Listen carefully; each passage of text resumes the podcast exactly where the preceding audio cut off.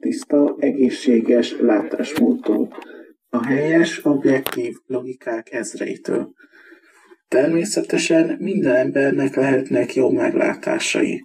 Az esetleges jó meglátásokat senkitől sem vitatom el, de azért nem árt tudni, hogy csak egy átlagos intelligenciával van dolgunk, aki valószínűleg sok dologban félrebeszél és számtalan esetben a legtisztább, legegyszerűbb logikai érvet sem képes felfogni, vagy a mentális betegségei miatt nem hall. Ha szeretett vagyok, ezért megértem, ha valaki szereti Hamvas Bélát. Főleg, ha Hamvas Béla kiszolgálja az ő hibás logikáját és mentális betegségét. Minden embert szerethetünk, mint ahogyan például szeretjük a kis szőrös bugyuta macskát, aki sok mindent nem képes felfogni.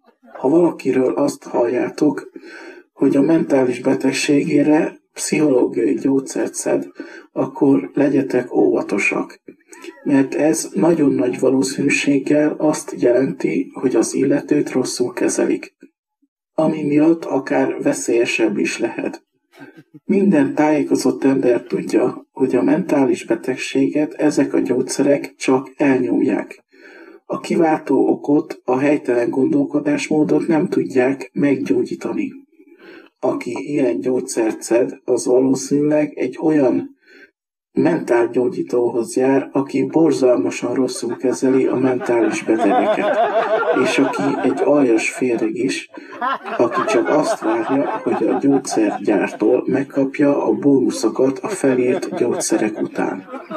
Mivel éveken vagy évtizedeken keresztül csak elnyomják a szerencsétlen ember mentális betegségét, ezért az állapota nagymértékben súlyosbodhat, és előfordulhat egy olyan kitörési pont, ahol ez az ember teljesen szétesik, vagy megöli magát, vagy megöl valakit a környezetében. Például az anyját, vagy aki aznap ellent mond neki bármiben. De akár az is előfordulhat, hogy pilótaként bosszúból hegynek vezet egy utasszállító repülőgépet. Húsában él, akkor pedig elővesz egy gépfegyvert és sokakat lelő egy bevásárlócsarnokban, vagy pedig az iskolában. Vegyük például Puzsér Róbertet. Mivel én csupa szeretet vagyok, ezért elmagyarázom azt, hogy Puzsért csak amiatt veszem elő, mert ő egy közszereplő, és mert többen fogjátok meghallgatni ezt a videót, ha az ő neve is felmerül. A saját bevallása szerint ő is ilyen gyógyszereket szed. Vagyis könnyen lehet, hogy ő is abba a halmazba tartozik, akikről az elébb beszéltem. Vagyis, ha találkozol Puzsérral, nézd meg azt, hogy a ruhája alatt nincs például egy kés vagy egy lófegyver, és hogy van a közelben olyan tárgy, amivel árthat neked, és hogy lehetőleg ne legyen neked háttal. Ha remegnek a kezei, és például a személy kidülledve néznek, akkor lehet, hogy már komoly veszélyben vagy. Fontos az, hogy kérdezd meg tőle, hogy fog-e bántani akkor, ha ellent mondasz a véleményének. Ha nem ad erre megnyugtató választ, akkor ugyanezt kérdezd meg részletesebben. És ha ezek után is veszélyes dolgot mond, akkor jobb, ha nem konfrontálódsz vele, és illedelmesen otthagyod. Az egész hangfelvétel leginkább az óvatosságról szól. A Hamvas Béla rész pedig elsősorban az igaz ateistáknak szól. A többi fajta az lehet, hogy nem fogja tudni megérteni, vagy átérezni megfelelő módon, hogy ott mi a probléma. Legyen veled a hatalom, az erő, a bölcsesség, a jóság és szolgáld a célt. És hogy sok minden megtudja a világról, jól teszed, ha feliratkozol.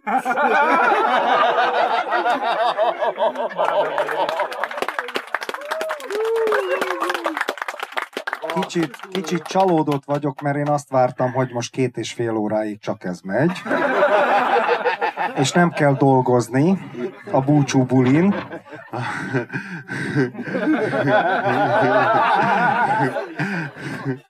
Jaj, boldog hatalmat mindenkinek.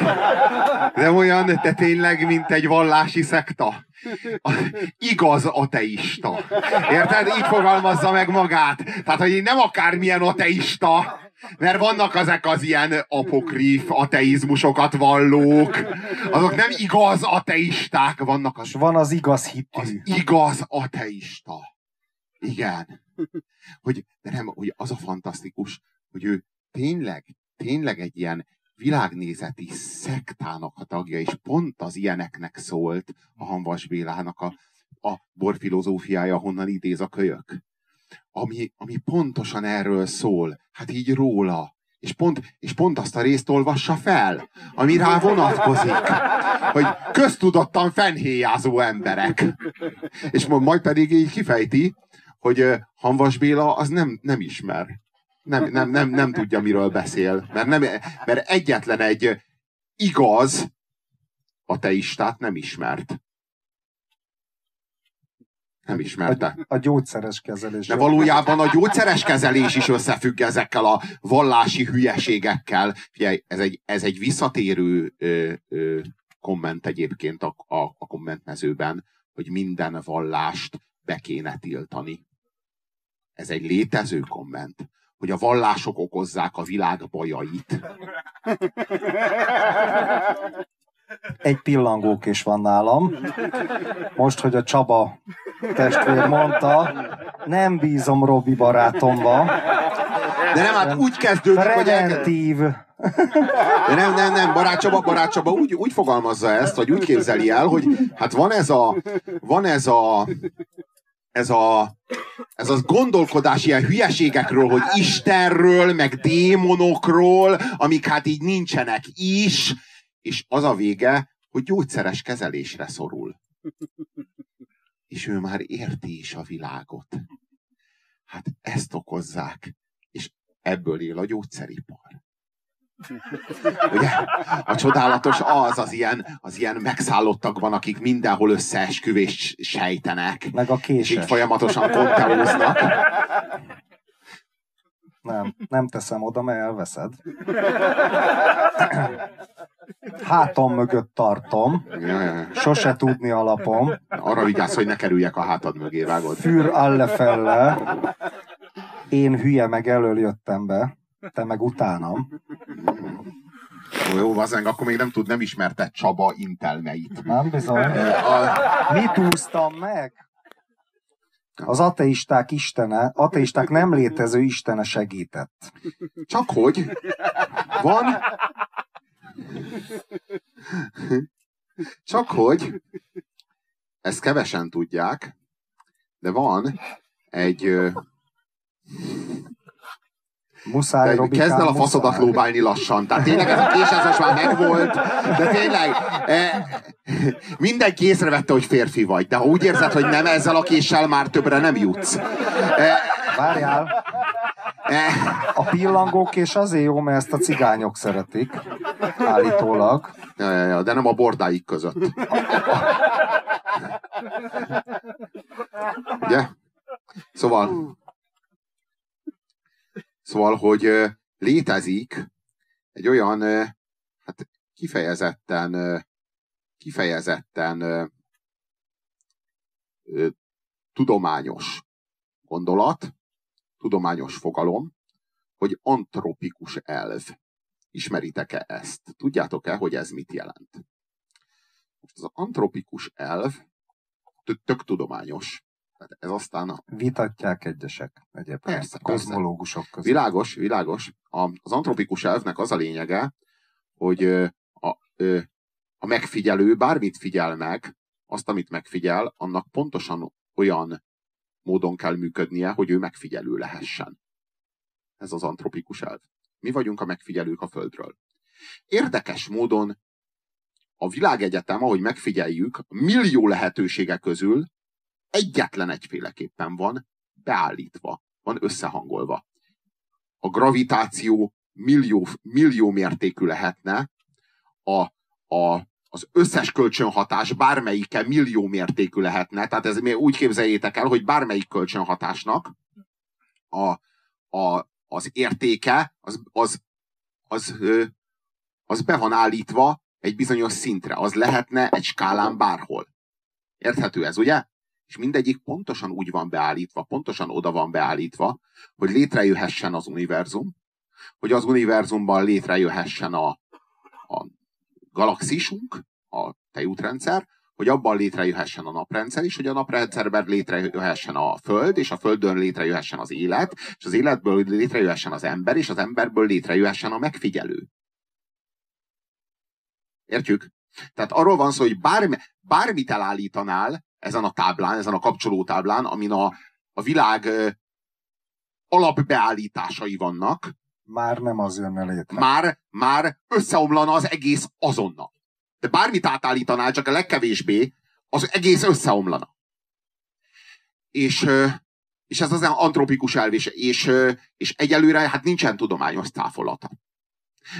Van a gyenge antropikus elv, és erős. Van az erős antropikus elv. A gyenge és az erős antropikus elv az abban különbözik, hogy a gyenge antropikus elvnek a hívei, azok azt mondják, hogy a naprendszer és a Föld az nem véletlenül van így, mert a Holdnak is pontosan akkorának kell lenni, hogy ekkora legyen az árapály, a Napnak is pontosan akkorának kell lenni, pontosan olyan messze kell lenni, pontosan a Földnek úgy. Tehát, hogy ezek is beállítások. Na most az erős antropikus elv az azt állítja, hogy már az univerzum is az élet szelekciójaként jött létre. És a megfigyelő szelekciójaként jött létre maga az univerzum. És ha ez igaz, és az antropikus elvből kiindulva ez megerősítést nyer, akkor ebből az következik, hogy egyedül vagyunk tényleg. Mert akkor hiába akár mekkora a fantáziánk, vagy hiába akár mekkora az univerzum, mert tudjuk, hogy végtelenül sok lehet még, akkor nincs egy se. Mert hogy az egész tulajdonképpen ezért jött létre. De ez kurva nyomasztó. Ez kurva nyomasztó gondolatám. De ez az antropikus elvből elméletileg ez következik. Na most ez... Vagy akkora hatalmas az univerzum, hogy ez a véletlen... Ez full tudomány. Tehát a tudomány elkezdett reflektálni arra a mélyen misztikus megfigyelésre, hogy a világ az ihletett. Hogy nem véletlen, hogy egy nap van és egy hold, hogy ugyanakkor a Földről nézve a napkorong, mint a holdkorong, pontosan, és hogy ennek nyomán egy igenre és egy nemre, egy állításra és egy tagadásra hasad az emberi psziché, hogy ez mind nem véletlen, hanem ez egy kozmosz, hogy ez egy rendbe vagyunk rakva ide. És a kozmosz szó az nagyon ősi, a káosz szó is nagyon ősi. De hogy létezik kozmosz. Létezik kozmosz. És ez a kozmosz, valójában ez már erre szó az antropikus elvre. A kozmosz, mint szó már az antropikus elvet írja le.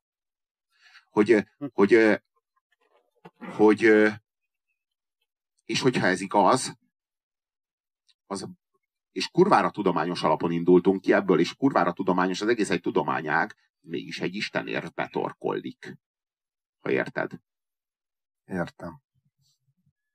Értem. Ajánljuk barát Csaba figyelmébe, aki nem fogja hallani, mert a trollt etetni nem szabad. De hogyha máshol is találnak vizet, akár még a naprendszerben, és ott létrejön az élet bármilyen formában, akkor ez érvként szolgálhat az antropikus elvellem. Létrejöhetnek más típusú megfigyelők. Teljesen más kozmoszok lehetnek. Teljesen más fizikai törvények de az antropikus elv azt tartja, hogy lehetnek, csak ezekhez más univerzumok kellenek. Az erős antropikus elv. Érted? Az erős antropikus elv az azt vallja, hogy lehetnek más életformák, más létállapotok, más megfigyelők, de ehhez más univerzum kell. Hát nyomasztó. Tehát az, hogy a végtelen, hát nem végtelen, de iszonyatosan hát nagy. Igen. Iszonyatosan nagy. Fölfoghatatlan. Tehát ebből a billió rendszerből, ebből, mit tudom, itt van egyedül egy megfigyelő, De ez azt jelenti, hogy a billiószor billió rendszer, az csak egy kulissza. De az nem magány. Tehát, hogy valójában csak egy kulissza. Valójában csak egy ilyen vastag, ilyen izé, ilyen papundekli, ilyen kulissza. De nem? Amikor telje, mert a végtelen magány az az, hogy ekkora a világegyetem, és valahol még van egy. És sosem találjátok meg egymást. Ez a végtelen magány. Amikor egyetlen egy sincs csak te, az nem végtelen magány, az csak egy díszlet. Az az egész innentől kezdve. De nem? És nem így van? De nyomasztó. Nagyon nyomasztó. Na, nagyon nyomasztó. Akkor nincsenek ilyen bogarak, akiket a nácik letiporhatnak, érted, mint a Verhoeven filmben. Csak ha megfigyelők. És a gyenge antropikus elv szerint. De minden esetre arról van szó, hogy a tudomány elkezdett reflektálni erre. Tehát azért, és ezt azért Barát Csabának azért, és ezt más apukon is el fogjuk majd még mondani. Az antropikus elvet. Mert az antropikus elv például olyasmi, ami egy ilyen tudományos szisztéma, és az értelmesebb trollok, nem Barát Csabák, hanem az egy fokkal értelmesebb trollok, azért azok már erre tudnak reflektálni. Éppen, hogy igen. És elmondják, hogy mik az antropikus elv tudományos ellenérvei, mert vannak. Egyébként vannak. De részemről oké? Viták vannak. De részemről jó, világos. De részemről oké, csak hát, hogy... Sőt, ha jól tudom, 5 féle antropikus elv van. Tehát a durva felosztásban van a gyenge, meg az erős, de hogy ilyen finom részleteiben 5. De már nem emlékszem ezekre. Igen. És miért is hoztad ezt a témát? Hát miért? Mert az igaz ateisták üdvére miért, mi másért. Erre azt mondhatnák, hogy egyszerűen az evolúció az ugye a véletlenen alapul, és véletlen az egész, és hát ekkora hatalmas térben, ekkora univerzumban véletlenül is kialakulhatott ez, merő véletlenül. Nem kell hozzá Isten, nem kell hozzá intelligens tervező, nem kell hozzá semmi. Nem kell hozzá önmagát, vagy a világegyetemet megfigyelő szubjektum, mi által a világegyetem figyeli meg önmagát. Tehát vannak azért így a kvantummechanika kapcsán másfajta kozmológiák is, amelyeket összehoznak egyébként az antropikus elvvel, vagy nem hoznak össze, ilyen a Wheeler, ugye? Tehát, hogy eleve az, hogy az univerzum létezik, vagy mérni lehessen, akkor kvázi önmagát figyeli meg, és akkor így alakul ki az ember, akkor van a kicsit szolipszisztikus, akkor van az Everett féle multiverzum, hogy végtelen számú másfajta univerzumok létezhetnek. Tehát, hogy mondjam, tehát valahol beszéljünk a szubjektív érzéseinkről szerintem, mert nem vagyunk sem fizikusok, sem ezzel foglalkozó kozmológusok. De erről mondjuk a szubjektív érzéseink kurva fontosak, Robi. Tehát én azt tapasztaltam eddigi életemben, akkor is, amikor a tudománytájékán avászkodtam, hogy az ember a többféle világképből mindig valami motiváció alapján választ. Tehát mindig azt választja a legkomolyabb szaktudós is, ami valahol tetszik neki. Valami mély motivációja van egy-egy embernek, hogy milyen világképet választ.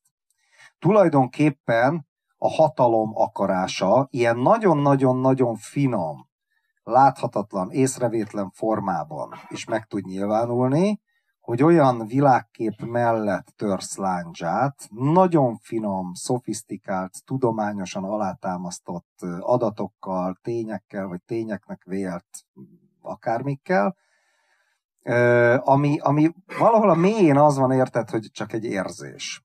És érdemes az ember, ez kicsit ilyen buddhizmus, a Buddha vezetett vissza mindent az érzésre. Tehát az érzés determinálja a világképeket, meg a szokásokat, meg nagyon sok mindent. Jó érzés, rossz érzés és egyebek. Jó, csak ezt neked is mondtam volna, de hát mindegy. Hogy jó, hát végül is bulizunk, kétségtelen, bár az az igazság, hogy egy ilyen kibaszott, nyomasztó, száraz elvon témára bulizni, bazd meg. Ráadásul itt maradtam egyedül a kibaszott színpadon, a kibaszott antropikus elvvel, meg a multiverzummal, meg ilyen elvont dolgokkal, ami nekem a szakmám, és unom, hogy itt is dolgoznom kell. Nem jó. Szóval visszatérve erre, tehát milyen érzés? Bennem egy börtönérzést hozott el. Tehát ráadásul nem is végtelen az a kurva világegyetem, hanem csak egy kulissza, és képzeljük el ezt, tehát ez egy be vagyunk zárva valahova, nem? Tehát ez ilyen megfulladunk. Tehát nem tudom, a föld egy színpad, csak ez van, ezen kívül más nincs, és akkor ide be vagyunk zárva. Nekem ilyen ez az antropikus elv. Tehát akkor már inkább bogarak, akik, mit tudom én, a nácik, meg a bogarak, meg egyebek. Primitív gyermekded, bár a Verhoeven filmben nem, mert az vicces, és szándékosan ironikus, de valahogy inkább az, nem? Tehát, hogy az ember valahol, mit kerül az ember? Na, erről érdemes lenne beszélni. Mit kerül az ember, és mit keres az ember, amikor világképet választ? Világképet persze sokféle érzésből választhat, akár dacból is. A szülei ellen, vagy a szülei világképét választja, de túltolva, mint egyszer például egy vallásos református családnak a legfiatalabb gyermeke hídgyűl is lett, és aztán lesátánosta a ezéket, és a vallásos református szülei, tehát végül azt vitte tovább. Meg tudunk ilyesmit, de amikor mondjuk nem ilyen szociálisan erősen motivált a világnézetnek a választása, akkor mi a fasz, amitől választunk? És az már egy kicsit spirituális, lélektani és spirituális. Tehát, hogy biztonságérzetet választunk, bizonytalanságérzetet választunk, kalandérzet alapján, érzet alapján, nem az érzetet választjuk, az választat velünk, kalandérzet alapján, és tulajdonképpen a kreatív elmék általában a bizonytalan és izgalmas kozmoszt szeretik. Ami kozmosz, de egy picit káosz. A Robi barátom említette ugye, hogy a kozmosz meg a káosz szavak, régi görög szavak, a kozmosz annyi, hogy rendezett világ. A káosz az még a kezdetek kezdetén nem rendezetlenséget jelentett, hanem űrt. Az orfikusoknál, például a görögöknél tátongó végtelen űr, az üresség, ez volt a káosz. Utána lett rendezetlenség. Egyébként a gáz szó, német, az a káosz, görög szónak a ilyen változata. Tehát a gázneműség, az a káosz. Ugyanaz a szó, káosz, gáz. És aki ateista lesz, vagy aki nem tudom, milyen furcsa univerzumokban próbál hinni. Sok tényező is befolyásolja a választást természetesen, a műveltség, az intellektuális szint. Tehát nyilvánvaló, hogy mondjuk egy ilyen somamamagésás, elixíres, elixír magazinos, édesvízkönyveket, faló, ilyen az is valahol valami izgalmat szeretne a nyomorult, csak hát ott ugye az intellektuális színvonal olyan, hogy hát valaki egyszer minek is nevezte ezt? Ilyen szellemi materializmus? Nem, materialista, valamilyen materializmusnak, egy materialista fajta ez az egész okkultizmus, meg ez a New Age. Ha belegondoltok, hogy milyen praktikák vannak ebben, ugye? Tehát ez a... Hú, bazd meg!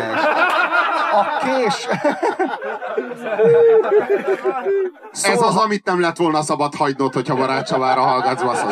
Szólhattatok volna, gecik. Én itt a mély filozófiát nyomatom, ti meg itt izé. Szóval, nézzük meg, arról beszélek, hogy milyen alapon választ valaki világképet. És sok összetevős, mert ugye van itt intellektuális színved. Faszpótlék neked is? A hosszú kések éjszakán. Mindenki szeret recskázni. A Führernek azért volt humora. A hosszú kések. Tudjátok, mi volt az, amikor leszámoltak az SZ-val 1934-ben, és ott nagyon sok volt a buzi. Ja. És ráadásul, amikor leszámoltak velük, akkor éppen buziskodtak. Tehát buziskodás közben gyilkolták le őket, így találták ki, és ezért nevezte el a Führer a hosszú kések éjszakájának. Mert voltak kések, amelyek hosszabbak voltak, mint a már egyéb kések voltak. Kicsit jobb téma, mint a multiverzum, meg a antropikus elv. Szóval, a Átkozottak című filmet, egy olasz filmrendező, nem jut eszembe a neve, Visconti rendezte, azt hiszem Visconti. És abba van egy rész, az ilyen náci sztori, mindegy, kibaszott nyomasztó film, kicsit ilyen kamaradarabszerű, ilyen ördögi figurák vannak benne minden, és benne van a Hosszú kések éjszakája. És délután az SZA összegyűlik, és akkor ott még ilyen bajtársi férfiak söröznek, ilyen bajor szőke csajok hozzák ki a sört, ekkora didikkel, és megy ott, és akkor még a Himmlerre lőnek, ilyen céltábla van, és ott van a Himmler, mert ugye ő volt az egyik ellenfelük, stb. És akkor ilyen német, hazafias, meg náci dalokat énekelnek, és akkor így, ahogy változik a napszak, és leszáll az est, eltűnnek a csöcsös bajor csajok, és helyettük szőke fiúcskák ez harisnyába, érted? És ugyanazokat a náci cuccokat éneklik tovább. Aztán mindenki elvonul a szobájába maga kis szöszi fiúcskájával, és egyszer csak a távol ilyen reflektorok. Valami jön, és jön az SS, és mindet kinyírják, mint a szart. És ez volt az egyik fő vádpont, hogy hát ezt a kést elteszem, hogy a buziskodást azt ugye nem tűrja erkölcsös harmadik birodalom, és hát az egy fertő volt, amit az SZ-t csinált. Egyébként nem ezért nyírták ki őket, mert buzik voltak, hanem azért, mert ők voltak a komcsik a párton belül, tehát ők komolyan vették a szociális...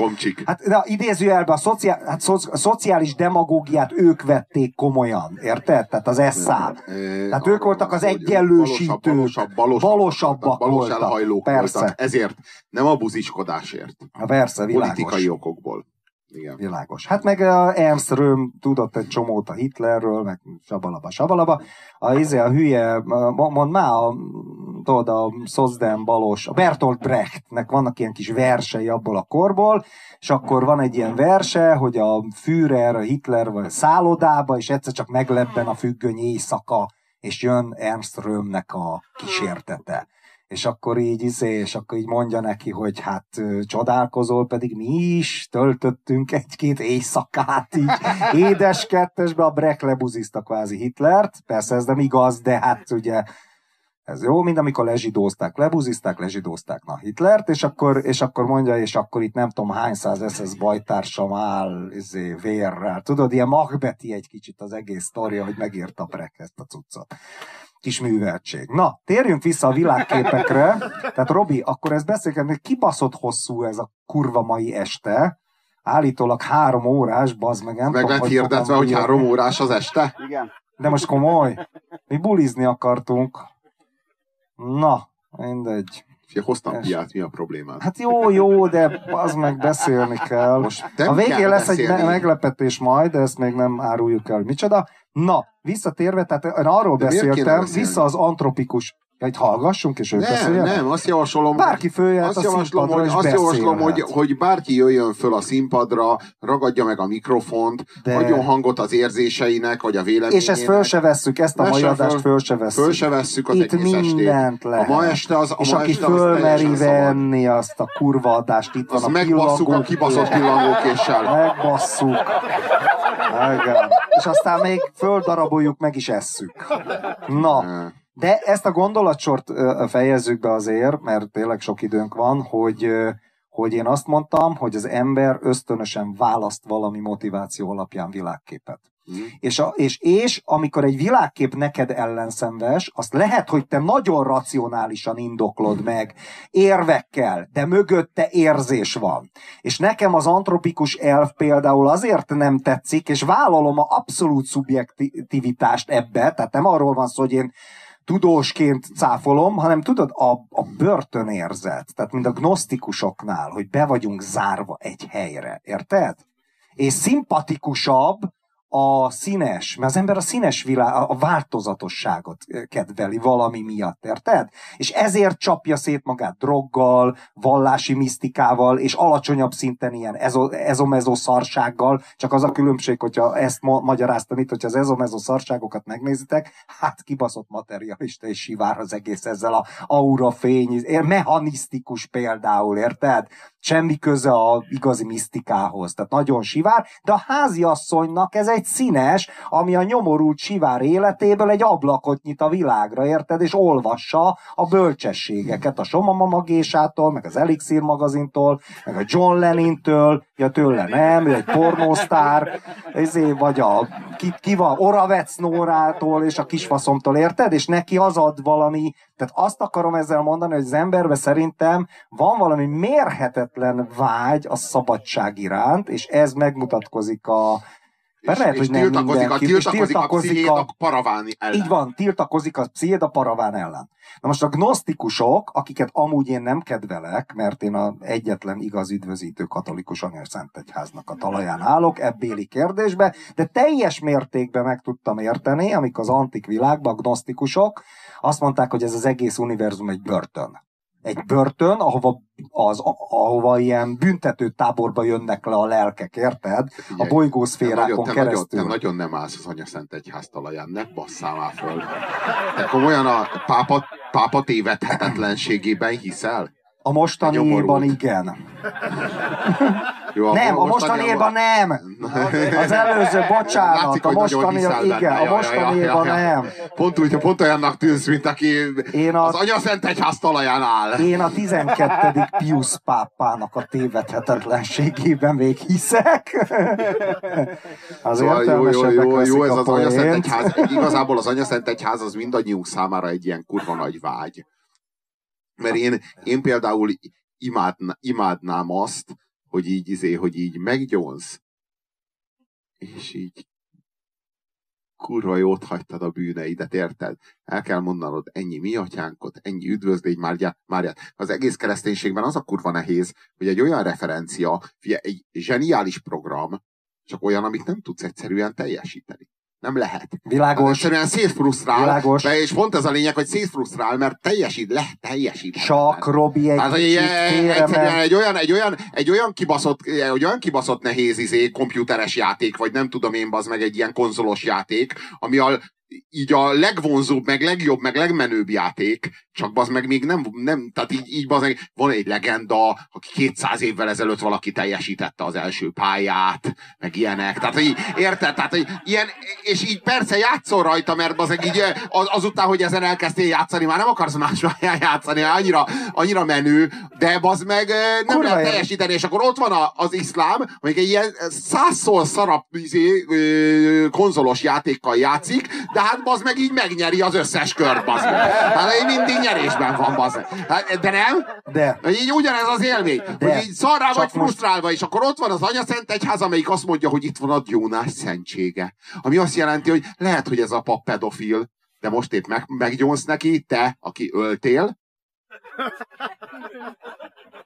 A nem értem, de a liturgia embertől függetlenül működik. Hát erről van szó. Ez a lényeg. Hát erről van szó. Augusztustalan, kövér, pedofil pap, bazd meg, aki a hájtól szétmegy, és arany, bíbor, palásba, és a mit tudom én, amikor a kisfiút szopatja, akkor még a gyűrűvel így kokitad neki, hogy jobban szopjon, bazd meg.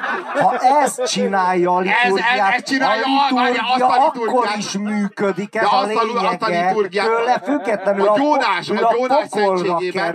pokolra kerül, mint magánember, de a liturgia az tőle független. Na jó, arról van szó, hogy a gyónásnál én meg odajövök ehhez a paphoz, aki megöltem 314 ember plusz Barázs Csabát. A hátam mögé lopoztam. Azért ez már fejlődés, mert nem Hajdú Péter. Most már Barázs Csaba. 312 között ott volt ő is, azért ezt levallom. A vér nem válik szarrá, amint azt mondja. Szóval, hogy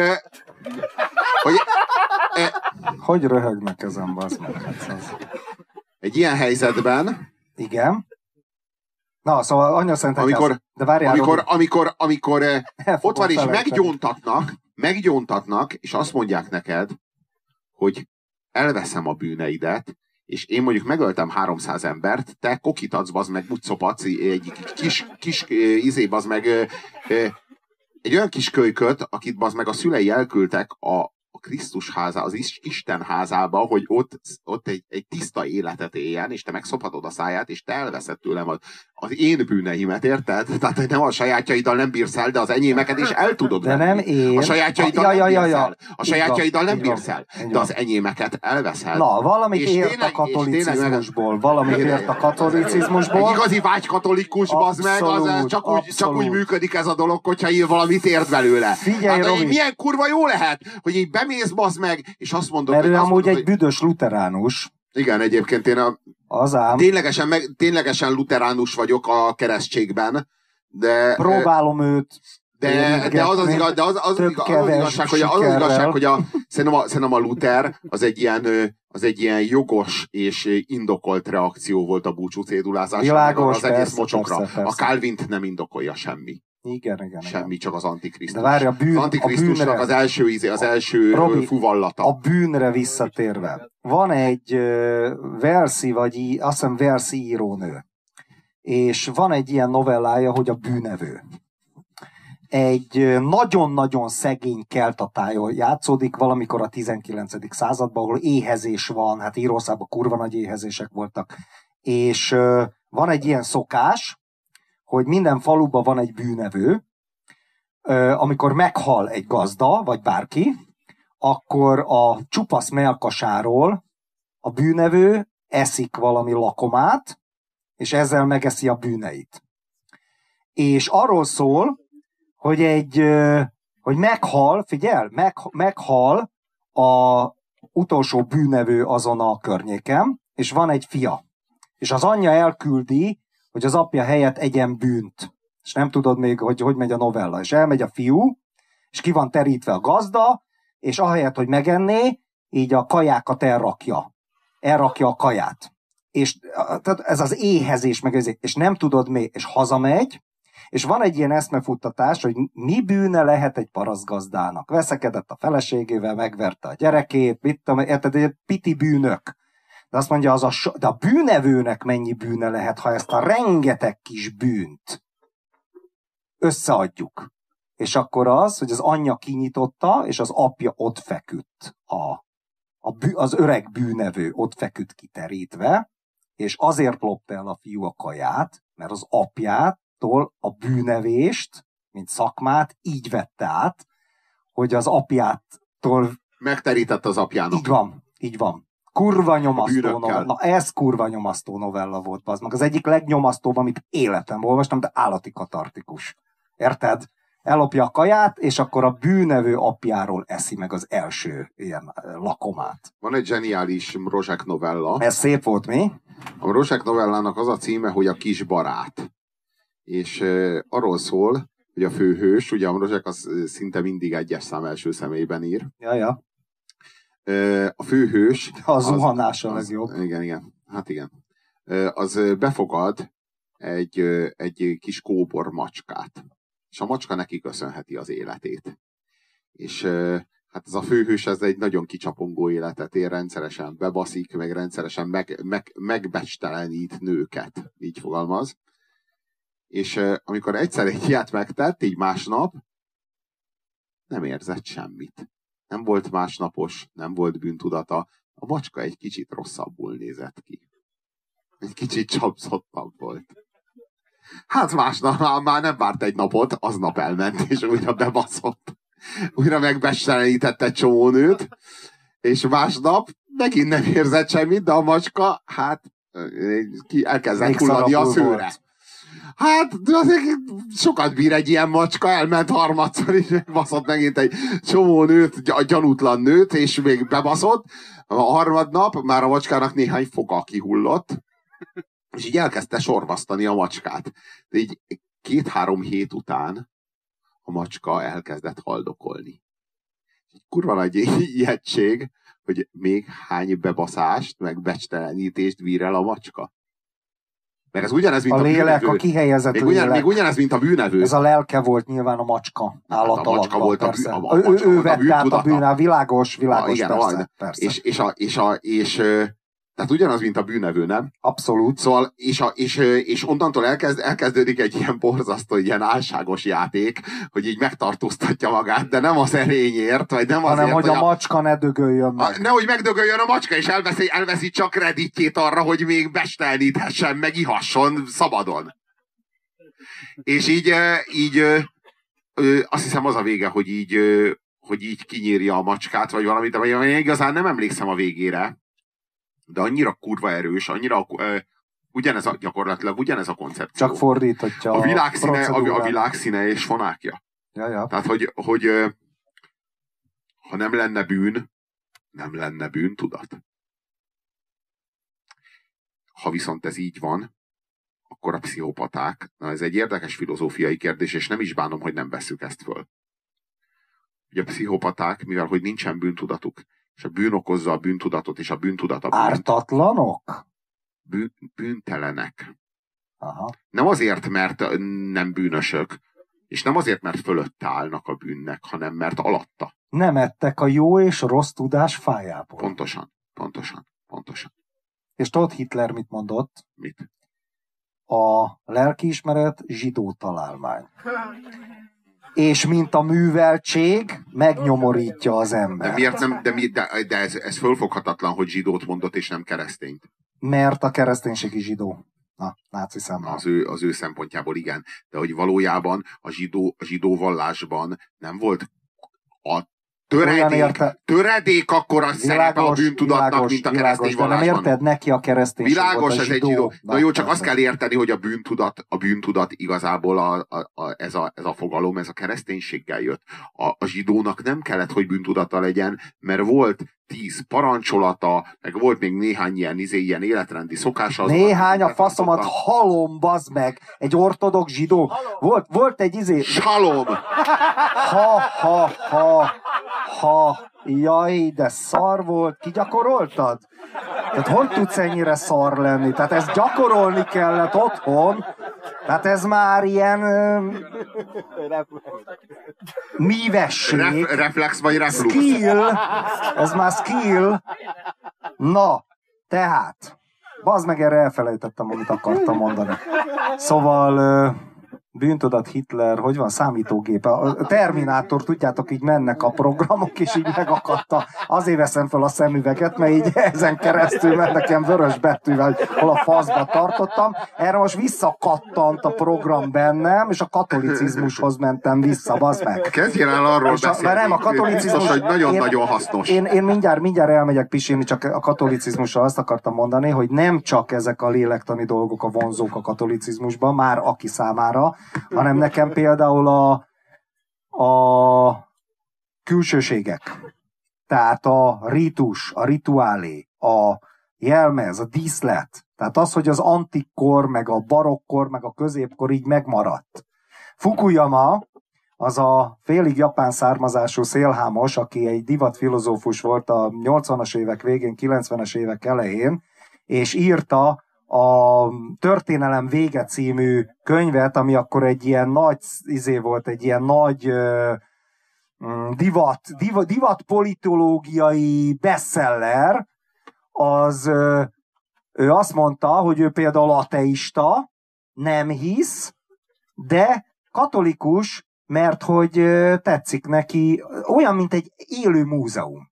És akkor azt mondták, hogy ennél romlottabb világképet még sose hallottunk, azt mondja, hogy nem létezik Szűz Mária, de ő itt Isten egyetlen fiának az anyja, tehát meg így poénkodtak is vele, hogy nem hiszek Istenben, de azért, érted? Tehát de most egy japántól mit vársz? Ja. Csíró szellemországban, bazd meg, most érted? Nem hiszek benne, de olyan csodálatos sztori, hogy tök jó, és imádom, érted? Most egy ki hisz a Csihiróban, bazd meg, ilyen a Jézus Krisztus, ja, meg a Szűz Mária, érted? Ja, igen. Kurva jó sztori, elragadja őt, ez ennyi. Mert szép. de a japánnak minden a szép. Érted? Nekünk a világ egy része. Az ő számára minden. És le is fényképezem. Érted? Minden a szép. Az ő neki nincsen. Tehát, hogy ő ilyen... most így japánnak lenni, az így milyen elbaszott dolog lehet már. Ilyen furcsa dolog, az meg. Ide jönnek ezek. És úgy, a zen-szamurájok.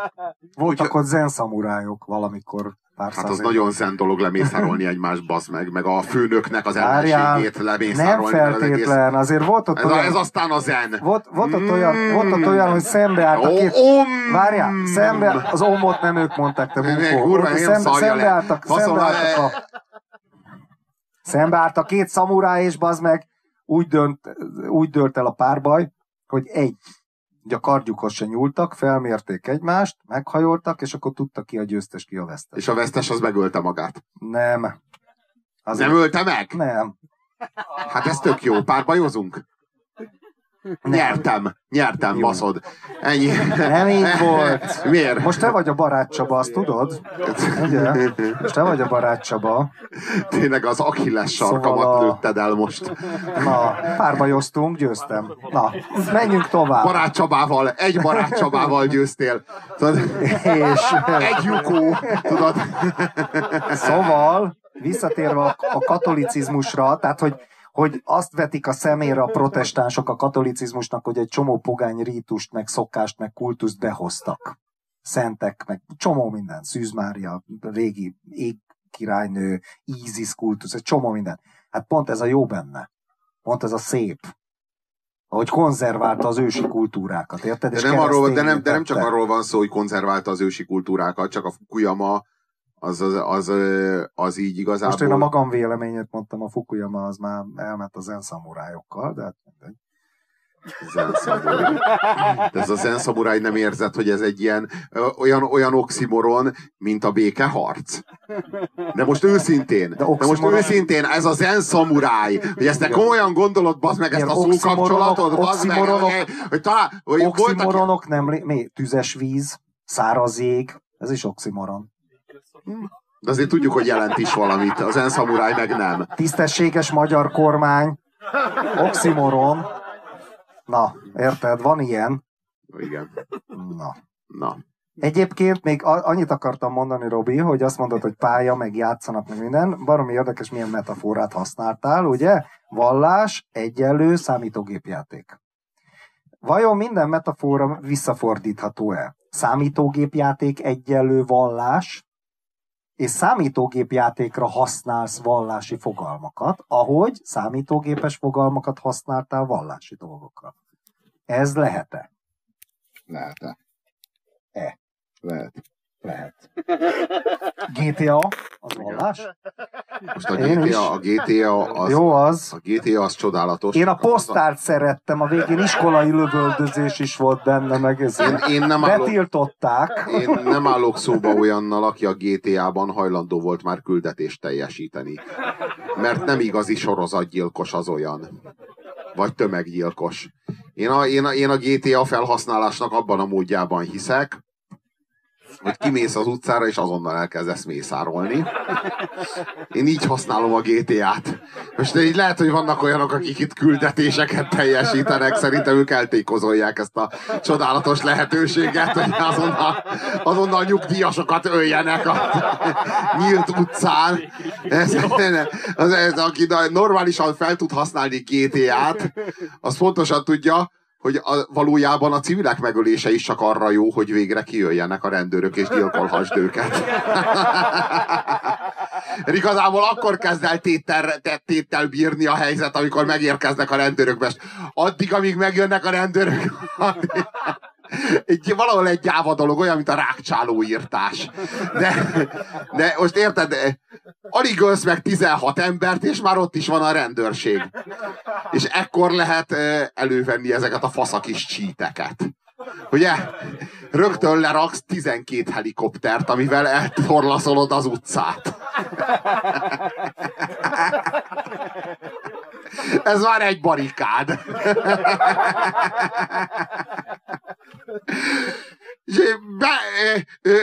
Fölraksz egymásra két-három helikoptert, fölmész a tetejére, és onnan elkezded Egy elég komoly pozícióból elkezdesz tüzelni a rendőrökre, akik itt sorba jönnek ki, de csak hogy meghalljanak. Hát szerintem a GTA-t így kell felhasználni, hogy közellenség vagy, nem? Egy lehetőség. De tényleg, bárki, aki nem pszichopátiára használ egy olyan helyzetet, ahol pszichopatáskodhat anélkül, hogy bárki megsérülne, nem, az lefolytó. És az ilyen veszélyes. Vigyázz, ha a hátad mögé kerül. Vigyázz, főleg, ha gyógyszert szed.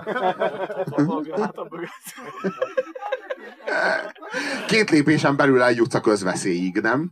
Ez a jó benne. Szóval, azért vagyunk itt valójában.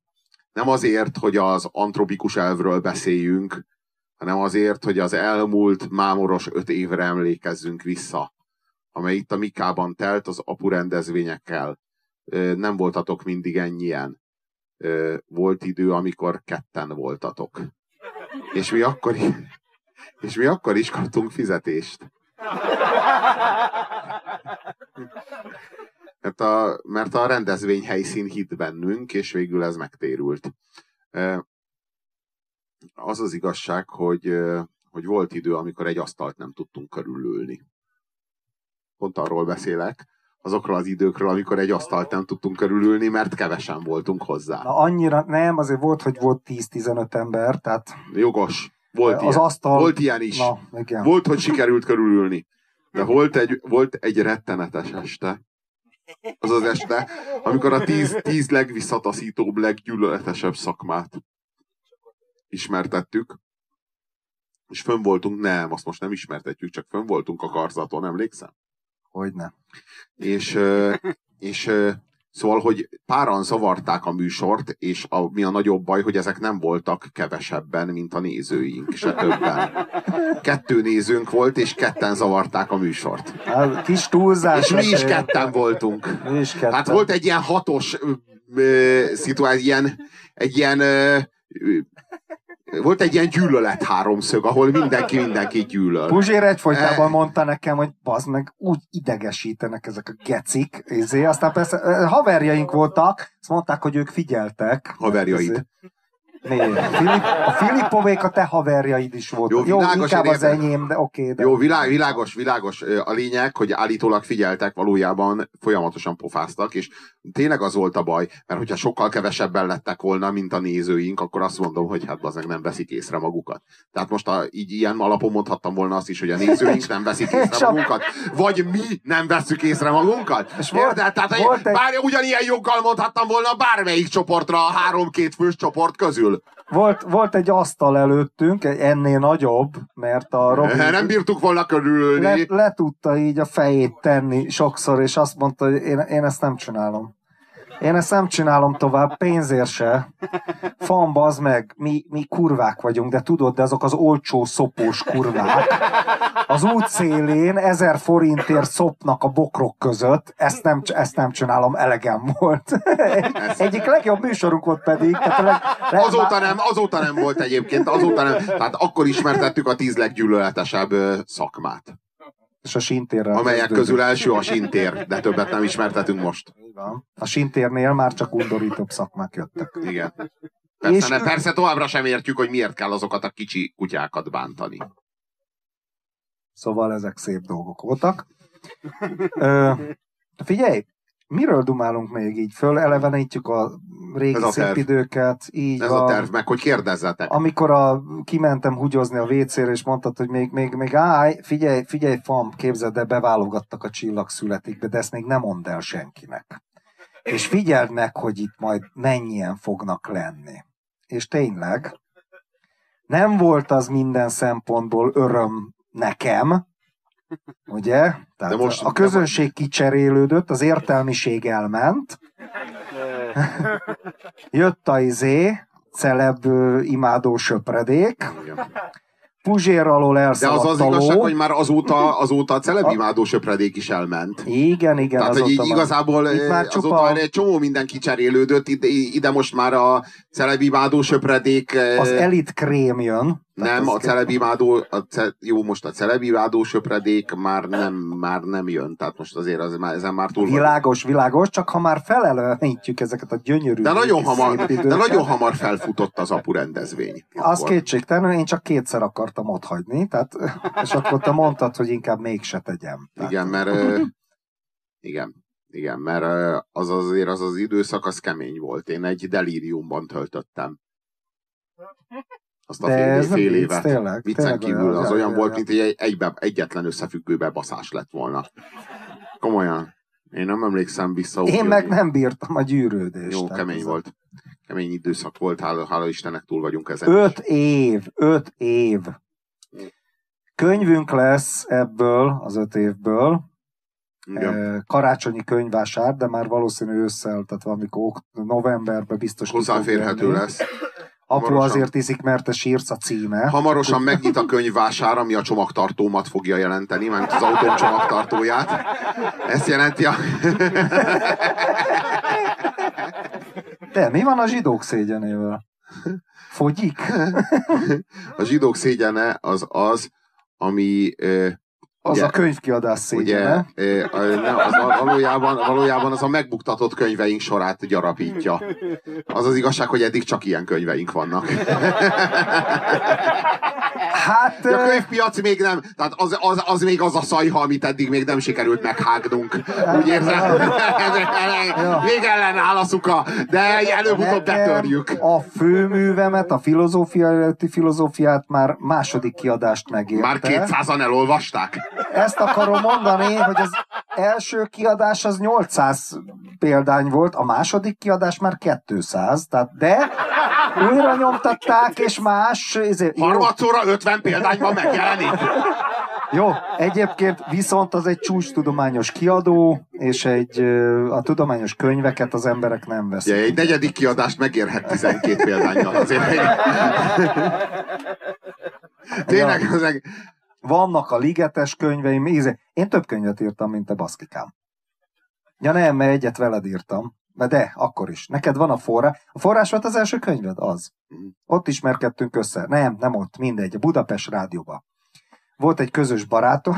Hát ez a búcsúna. Sztorizunk. A Hajdú Péteres. Ki volt a közös? A nehéz győző. Igen. Akkor még szélső balosok. De ez az érdekes, hogy a nehéz győző nekem az évfolyamtársam volt az egyetemen. Ezt nem tudtam. Igen, a famnak meg ilyen mozgalmista társa volt. Hát ilyen elvtárs. Elvtárs. És akkor megjelent a Ligetnél az Arrobori című könyvem, a magyar közbeszéd, és akkor mondta, hogy van ez a jófej gyerek a Puzsér, annak milyen jó rádióműsora van a Budapest rádióban, pont ott voltál a volt feleségem mellett, bazd meg, mert ott volt a Közlekedési múzeum, az ott volt könyvtáros, te meg ott Közlekedési múzeum mellett voltál. És akkor oda mentem, és akkor a könyvem bemutatásáról kellett, ez volt az első találkozásom Puzsérra, azt se tudtam ki ez a csávó. Könyvem bemutatásáról kellett volna szövegelni, hát ő végig pofázott, a könyvemből egy sort nem olvasott el természetesen, de jól sikerült a műsor, mert amúgy jó fejek voltak, a másik két csávóra már nem emlékszem, kik voltak ott veled, nem tudom, és akkor délután tök véletlenül találkoztunk a Bush elleni tüntetésen. Ugyanaznap. Ugyanaznap délután. Igen. Elbúcsúztunk egymástól, jó volt a rádióműsor, szevasz, és akkor a Bush elleni tüntetésen. Aztán utána megkeresett, hogy mutassam be... Azért, mert akkor volt Magyarországon a Bush. Hát a George W. Bush, az új Bush, voltak. Az ifjú Bush, az akkor volt Magyarországra látogatott, miközben ezt a mocskos háborúját intézte. Tehát miközben és még TGM-mel, meg Szalai Erzsébet voltunk még két egy fronton. Na jó, de az egy olyan szituáció, amikor ez a kibaszott háborús bűnös pszichopata Cheney meg a Bush a háborúját éppen intézte, amivel hát így gyakorlatilag megágyazott ennek az ISIS-nek. Tehát, hogy ennek a jelenlegi politikai kitettségnek, amiben Európa van, és amivel alatt Európa nyög jelenleg. Szóval amikor éppen ezek a pszichopata, fegyvergyáros, olajmilliárdos gecik intézték ezt a háborút, ez a mocskos Bush idejött Magyarországra, és itt Magyarországon az egész elit földig logó nyelvvel köszöntötte. És így örventek. Az egész Magyarország kivirágzott,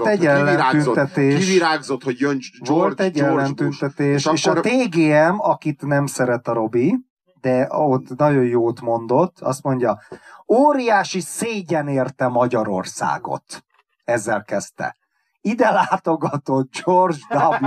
Bush, és ezért vagyunk itt kint, hogy ezt a szégyent egy picit lemossuk. Ja. Az és jó duma volt. Igen. Tehát tényleg az egy a szabadságtéren, ugye? Akkor egyetlen jobber volt ott. Egyetlen. A Vaszlavik az ember Sámán. Velorex Petőfi. Ő egy ilyen régi avantgárd figura, teljesen eltűnt, mi épestetett darabig. Ez a tévészikház előtt volt, vagy után? Előtt. De jóval, persze. Nem annyira sokkal. Nem sokkal, de előtt volt. Ja. Aztán, hát nekem az volt a kurva nagy szerencsém, amit így soha nem fogok tudni így eléggé felmérni, hogy ez mekkora dolog volt akkor, mekkora történelem volt akkor, mikor a 2006-os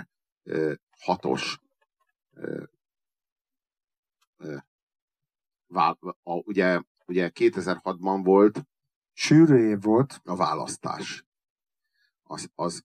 Nem, akkor. Mikor volt a választás? Nem képzett. 2004-ben. 6-ban? Bizti? 6-ban. Várjunk, 98-ban nyert a Fidesz. Mikor lett volna a választás? 2002 volt, igen. 2014. Ugyan, mikor lett volna a választás? Tehát 2006-ban volt a választás. Amikor én megint nem szavaztam. Igen. igen, akkor már én se, de az akkor már nem volt kunst. Az a nagy kunst, hogy te 2002-ben nem szavaztál. Nem bizony. És összevesztem az összes haverommal. És az összes haverom azt mondta, hogy rosszabb vagyok, mint az ellenfél. Tudod, hogy kikkel voltál akkor egy frakcióban? Nem. Az öntudatlan alkoholista proli gecikkel, akik még ekkor sem, még 2002-ben se jutottak el a kibaszott turnáig. Tehát még akkor sem, amikor a legnagyobb volt a polgárháború, velük voltál egy táborban. Na de velük most is egy táborban vagyok.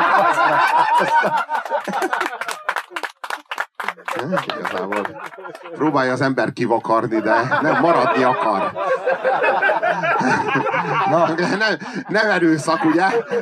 A káros szenvedélyeinkről most inkább itt, ne? Mert bár felvétel nem készül, de valaki tuti föl fogja venni ezt a szarságot, bazd meg, század. Na. Kicsit reménykedünk is ebben, bajad be. Engem megfigyeltek már a rendszer... Ez kurva jó volt egyébként a hülye Puzsérnak ez a dumája. Engem ezért mondtam egyszer, hogy bazd meg. Engem, amiket állandóan komcsizott, meg... bolsizott, némi joggal, de ez most tök mindegy. És akkor mondom, hogy engem megfigyelt, kurvára, én ilyen jobber családban nevelkedtem, és utáltam a szocializmust, engem megfigyelt a 3x3, és a katonaságnál a 3x4 is, és odajött a katonatársam, hogy én milyen rádiót hallgatok, mit beszélek, mert őt megzsarolták, engem meg kell figyelnie, vigyázzak magamra. Tök rendes gyerek volt egyébként. És akkor ezt így elmondtam, erre a Puzsér, jaj, ezt csak megfigyelték, hát voltak itt be is vittek a börtönbe, akkor az a következő megmondhatja, hogy téged bevittek a börtönbe a Kádár rendszer alatt. Én a Rákosi rendszerbe ültem, a recskem, bazd meg, hát az lófasz. A következő azt mondja, te recsken ültél, bazd meg, és erre vagy föl. Én a Donkanyarban lóhúst ettem, bazd meg. És ahogy húgyoztam az árokba, még megfagyott a pisa, bazd meg. És ott alig vánszorogtunk haza, hogy elneke. Te a Donkanyar, én Szibériába 10 év után jöttem haza. Csak következő, Szibéria, én Auschwitzbe voltam. Tehát, hogy mindig lehet rátromfolni ezekre a kedves élményekre, úgyhogy... Most próbáljál meg hencegni azon, hogy téged megfigyeltek, fasz meg. Jó, na, fasz.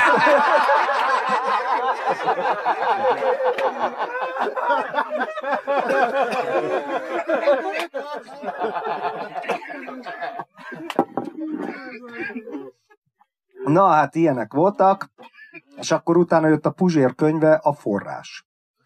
Egy ilyen nagyon szép vallási gics. Kedvencem Müller Péter, nem a sziámi, hanem a nevelőapja. Írt hozzá ajánlást, kicsit jobb, mint a Somamamagése, de csak mert férfi. Nem egy kicsit, tehát, nem egy kicsit, az a Hamvas Béla. Szellemeket lát meg, Latinovicsal beszélget, jó, az meg, hát milyen ember már az ilyen. Az de meg. Nem az a, az a kemény, az a kemény, hogy... Skizofrén csak tehetség nélkül, hát. És ez ajánlotta, erre megkeres engem a Magyar Dáviddal, hogy hát én vallási témákkal foglalkozok, meg egyébként is nagy elvtársak vagyunk, Bush tüntetés, kisfaszom, az Alexandra pódiumon tartsak könyvbemutatót. Akkor még ezekben az ilyen underground szutykokban nagyobb név voltam, mint a Puzsér, mert hát egy fokkal, akkor lettem így a cikkeimmel ismerted, meg a kisfaszom, meg már könyvek, meg akár doktor úr, és akkor és akkor néztem a Dávidnak a fotóit, és azt mondtam, hogy jó, a képek szépek, és tartok előadást, vagy valamit, vittem az upanisádokat, emlékszem, és mondtam, hogy hú, ez mennyire, tehát valami miatt így rám tört ez a filantróp ilyen szeretet, hogy hát érdekem nem fűződött hozzá, ez a két senki, hát, de olyan aranyosak, meg a Puzsér jófej. Tudod miért tartott? Most jut eszembe, láttam bazd meg akkor még a feleségemmel a Budapest tévén, amit műveltetek, és az viszont kurva jó volt. Az kurva jó volt. És ennek a csávónak, még hogyha a könyve szar is, bazd meg, ennek biztos, hogy kinyalom ott a seggét a színpadon. Mert nagyon jó volt, bazd meg. Olyan polgárpukkasztó volt, és annyira avantgárd volt, érted? És azért sírtam, ríttam, ilyen kádáristaként sokáig, hogy a Csillag születik után ez a Puzsér olyan, hogy elveszett, meghalt, aki még ezeket és a dolgokat megkerült, vagy mi csinált. Van? Hát kerülget. Szóval nekünk volt egy kész műsorunk, már meg volt írva a Magyar Dáviddal, már közösen megírtuk ezt a műsort, de aztán sosem került rá sor, mert túlságosan is respektáltuk a Müller Pétert, hogy fel akartuk hívni az öreg Müller Pétert tényleg, és meg akartuk kérdezni tőle, hogy elnézést, de most ez már mi lett ezzel a Sziget Fesztivállal? Hogy néz ez ki? Egyáltalán, hogy a faszon... Pont erről van szó, tehát, hogy így megkérdezünk, hogy mi a picsa van ezzel a Sziget Fesztivállal, hogy így milyen nincsenek, milyen fellépők, az egy vicc, a közben meg milyen pénzeket kérnek, a vécék össze vannak húgyozva, és akkor így elkezdeni üvöltözni az öreg Müllerrel, érted? Ilyen fasz a média hack. És így mondja az öreg Müller, hogy de hát én nem az a Müller Péter vagyok, én annak az apja vagyok. És de akkor ilyen boratot akartatok csinálni. És akkor így leüvölteni, hogy ne térjen ki a válasz elől! Észrevettük a trükköt, hogy próbálja máshova terelni a szót. Nem annak az apja, a vécék össze vannak kugyozva! Magyar borat. Egyszerűen nem csináltuk meg a Müller Péterrel, mert úgy voltunk vele, hogy azért mégiscsak a Müller Péter bassza meg, tehát azért fölhúzni a faszunkra, és egyszerűen csak megbaszni pusztán azért, mert hogy ez egy ilyen érdekes média hack. Érted? Ja. Tehát így azt éreztük, hogy ez ilyen túl durva a Müller Péterrel. Így lett FAM. Akivel meg semmit nem tudtatok kezdeni, mert ugye hát nem én szervezem a Sziget Fesztivált. Tehát... Így nem jó. Bonyolultabb? Szóval... Nem. Ilyen egyszerű. Ja, értem. Várj, ennek kapcsán egy sztori. Képzeljétek el, egy ilyen 1-2 hónappal ezelőtt jelölgetnek be engem. Én meg ilyen Facebookon mindenkit visszajelölök, kivéve, hogyha nincs semmi közös ismerős és arctalan, mert az nem tudom, olyan rossz érzésem van, és akkor bejelöl egy fiatal vidéki csaj. Egy ilyen, mit tudom, 18 éves. És akkor FAM, mi a véleményed? Ez aput hallgatjuk, mit tudom én, nincs nekem erre időm, hogy cseteljek, visszajelöltem, stb. Mindegy. És képzeljétek el, utána bejelöl egy csávó, és szivárog a gáz. Bejelöl egy csávó, és kibaszott rossz helyesírási hibával azt mondja, hogy zavarhattom, meg mit tudom én, jó, hát mibe segíthetek, szeretnék a lányával járni. De kurva rossz, mondom, bazd meg, ez valami provokátor vagy, és akkor jó, hát mondom, az én lányom 8 éves, És ezt felejts el kurva gyorsan. És azt mondja, hogy de hát 18 éves a lánya. És nézem, hogy van-e közös ismerős, és ez csaj a közös ismerős. És úgy volt, hogy a csávót a szerencsétlent, a csaj azt mondta, hogy jöjjön a Mikába az apura. Az apu. És így lettem a csaj apja.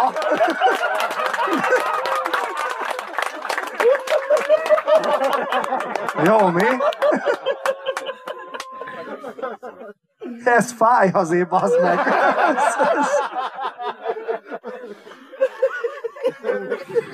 Nem tudtad, mi jár az apusággal. Apusággal a paság. Hát ez az. De a közönség még nem szólt egy kibaszott. Egy kurva szót se. Mert igazából csak ez most búcsúbuli, tudnak. Ez most nem olyan, értitek? Csak bólogatni tudnak, csak egyet érteni, igaz? De nem, ez egyébként ez az, amivel így az ember próbálja provokálni őket, mintha lenne bennük öntudat. De csak nem zombik. De hát, migránsok? Ami rosszabb. Valaki jelentkezik. Igen, igen. Bocs, rajtam van a szemüveg. Na, most látlak.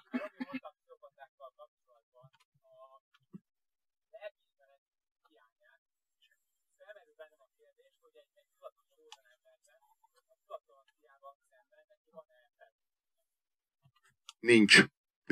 A tudattalanoddal szemben nincsen felelősséged. Már csak azért sem, mert a tudattalanod nyitva van a kollektív tudattalan felé. Érted ezt? Tehát a tudattalanod az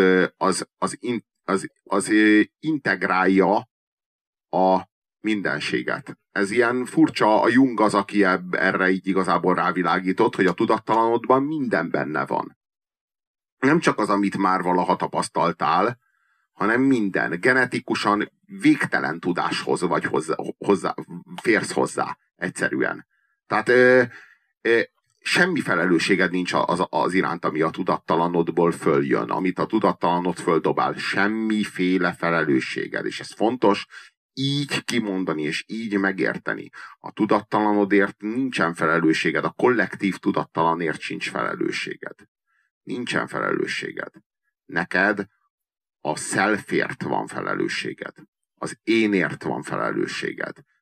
Te érted azért, amit te teszel. Azért, amit te csinálsz, és még csak azért sincs felelősséged, amit gondolsz. Azért van felelősséged, amit mondasz. Ott kezdődik a felelősséged. A gondolataidért nincsen felelősséged. A self az a mély én. Nem, a jungi pszichológiában a self a mély én. De, az a Krisztus, az az Istenkép, az a Buddha, minden. Az a felettes én. Nem, az a Freud. A mély én, a Jungnál úgy van a lélek összerakva, vagy a lélek, a pszichének a konstrukciója következőképp néz ki a Jungnál. Következőkből állunk Jung szerint. Nem Freud szerint, Jung szerint. Van a self, vagy selbst németül, a mély én, ami az időtlen, ős örök szubjektumunk, és ez az, amit az összes vallás az Isten képben, a transzcendensben, stb. Személyesít meg, vagy szimbolizál, vagy ábrázol. Van az úgynevezett anima, vagy animus bennünk, tehát az ellenkező nemünk, amit az ellenkező nemű szülőnk adja a mintáját, hogy az milyen lesz, tehát minden nőben megvan a férfi, és minden férfiben megvan a nő.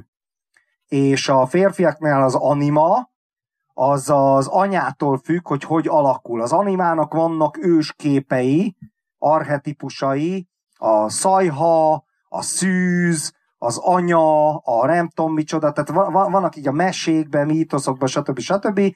És hogy melyik fog dominálni az anima, a boszorkány, melyik fog dominálni az anima képek között, az az anyával való viszonytól fog eldőlni, mert mindenkiben megvan mindegyik. És van az árnyék.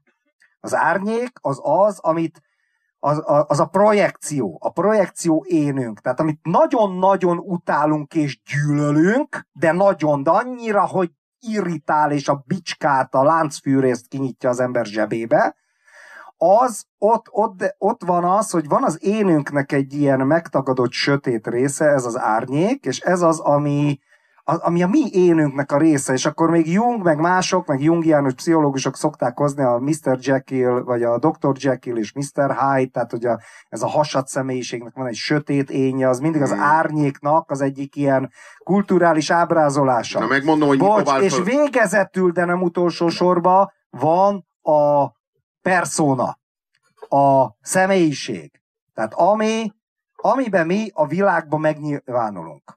Tehát az én personám, ez most nem nőre vonatkozik, hanem ugye a személy, ez a maszk. Ez se állandó, hát van, akire nagyon ráragad és egyféle, de általában azért ez is változik, tehát ez a szociális énünk. Ez az, aki most például veletek beszél, így ebbe a szemüvegbe, ebbe a hizébe, stb. Ez az én personámnak a része. Így áll össze a jungi személyiség. És Jung a pszichopatákat nem tudom, hogy vizsgálta-e, különböző elmebetegségeket még ilyen fiatal korában írt ezekről hosszú tanulmányokat, most egyébként nemrég megjelent az életmű sorozatában, mert végre Jungtól nem csak ilyen szállóigéket, meg bölcsességeket, meg ilyen hülyeségeket adnak ki, hanem a rendes, tehát megjelent egy ilyen majdnem kritikainak mondható életmű sorozata is, és tulajdonképpen a spirituális énünk, a spirituális lényünk az a selbst, vagy a self, az a mély én. És a konfliktusos énünk az az árnyék. A világban való szereplésünk az a persona. És a nemi hovatartozásunkért felelős az az anima. Tehát így épül föl a jungi lélek komplexum. A freudi az más. A freudi az, hogy van a felettes én, ami a neveltetéssel, szocializációval, az ő világában, főleg az apatípussal, mert az apa képviselte a szigort, meg a rendet, meg a nem tudom, a törvényt, a tabút, a tiltást.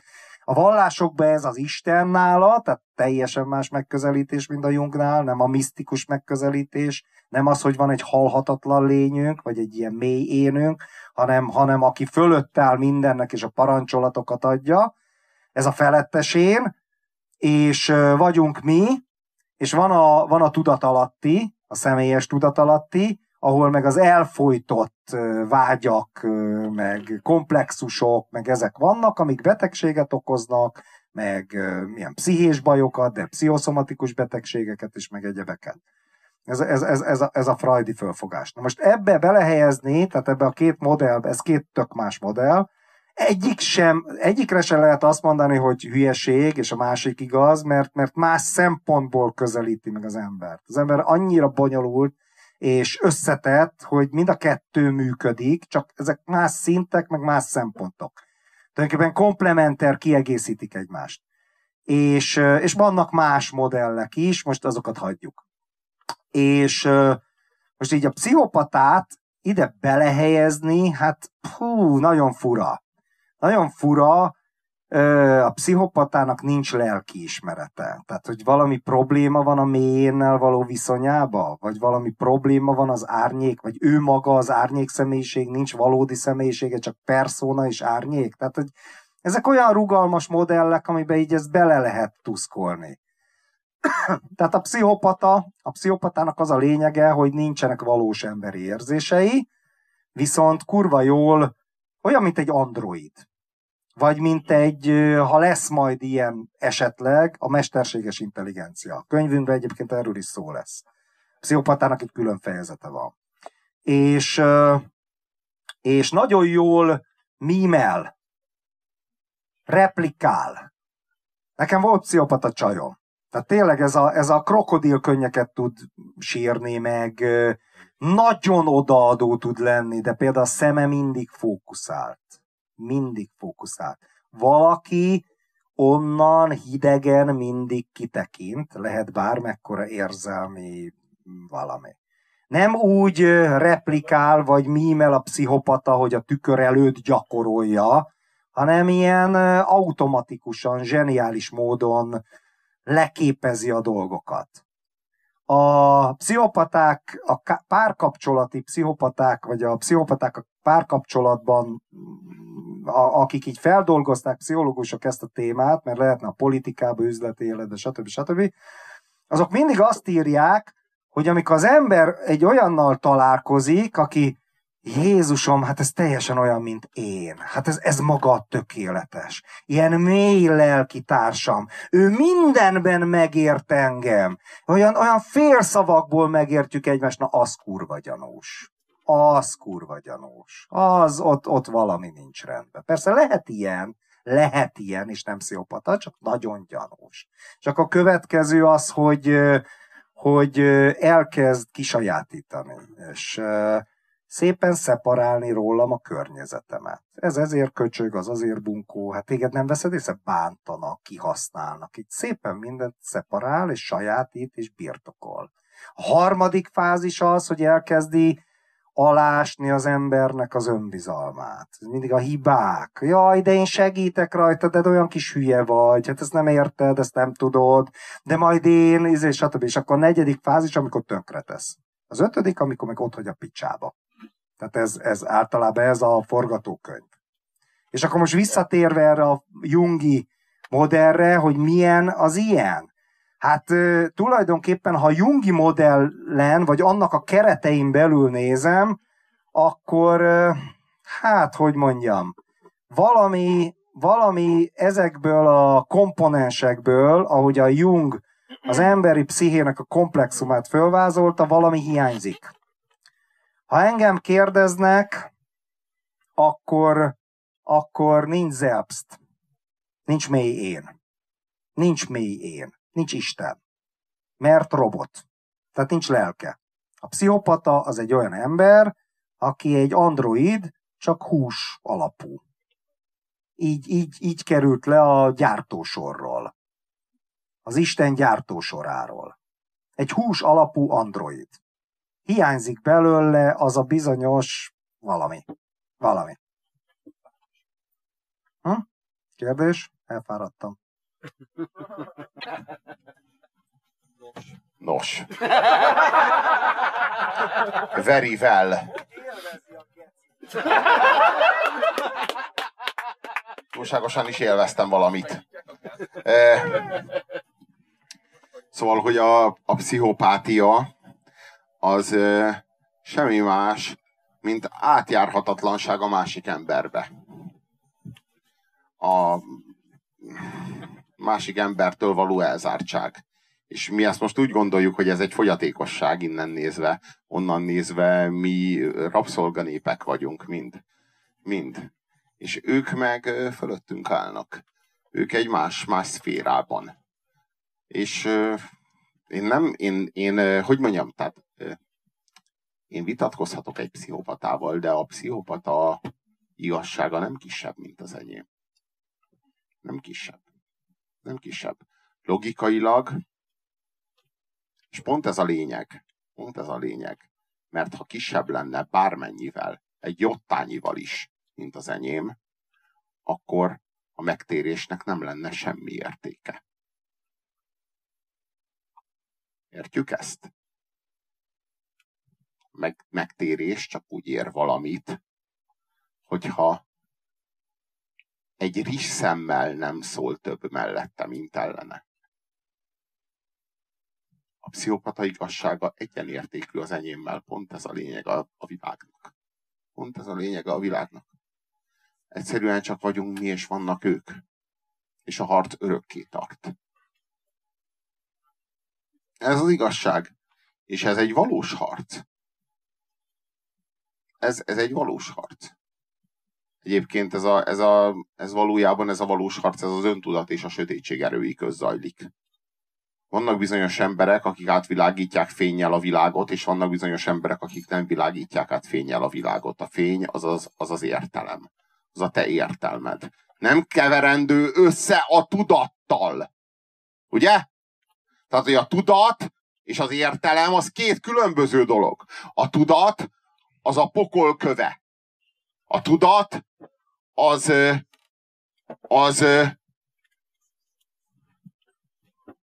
eredendő bűn. Ehhez képest az értelem ami benned van, ami benned világít, értelem, az egy szikra az isteni tűzből. Értem? A tékozló visszatért. Very, very, very, very, very, very welcome. És minden delfin, aki érkezik Kardos Gáborral együtt.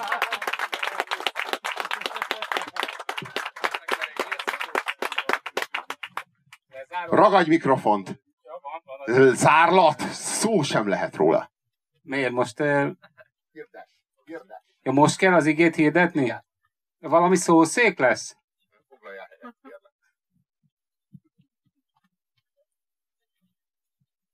Szevasztok. Pszichopátia volt az utolsó téma? Legalábbis a Robin néző szempontja. Monomániásan a pszichopátiával foglalkozik, az milyen eset? Nem sorolhatjuk mindjárt a pszichopaták közé, mert ez nem ilyen egyszerű, hiszen ő reflektál a pszichopatákra, ami nem jellemző azért többnyire. Ha csak nincs egy ilyen külön kis csoport, aki az a pszichopata, aki a pszichopatákra reflektál. Valahol ez az idealizálás... Várjál, de lehet, hogy az a pszichopata, aki a pszichopatákra nem reflektál, hogy elterelje azokat, akik azt gondolják, hogy az a pszichopata, aki a pszichopatákra reflektál. Ezt lehet tovább csűrni. Várjál azért, és pont ezek a legravaszabbak. Pont ezek vezetik a világokat. Ezt tudjuk. De akkor mi a különbség? Tehát, tehát ez az ártalmatlan pszichopata. Nincs ártalmatlan pszichopata. A mi szempontunkból nincsen ártalmatlan pszichopata. A pszichopatával szemben mindig mínuszos a számla. Mindig mínuszos a számla. És én várjál, tehát, hogy így, én nem uszítok a pszichopaták ellen, mert én nem akarom a pszichopatákat táborokba gyűjteni. Nem akarom a pszichopatákat egyenként felelősségre vonni a pszichopátiájukért, mert tudom, hogy nem felelősségre vonhatók a pszichopátiájukért. Én csak annyit szeretnék, hogyha ezek az emberek... Illetve nem a pszichopátiájukért kell felelősségre vonni, hanem hogy adott esetben... Ha elkövet valamit, azért felelősségre kell vonni, világos. De én a pszichopátiájukért, én eltiltanám őket minden olyan szakmától, ami hatalommal jár. Én csak ennyit tennék. Csak ennyit. És ne függjön az előmenetelétől a karrierje. Tehát, hogy mondjuk ez ugyanazt jelenti. Ne függjön attól, hogy végezte az egyévi munkáját a következő 3 évi lehetősége. Mert hogyha függ, tehát nem szabad, a pszichopata az, akivel szemben nem szabad versenyhelyzetet teremteni, mert mindig ő győz. Értjük?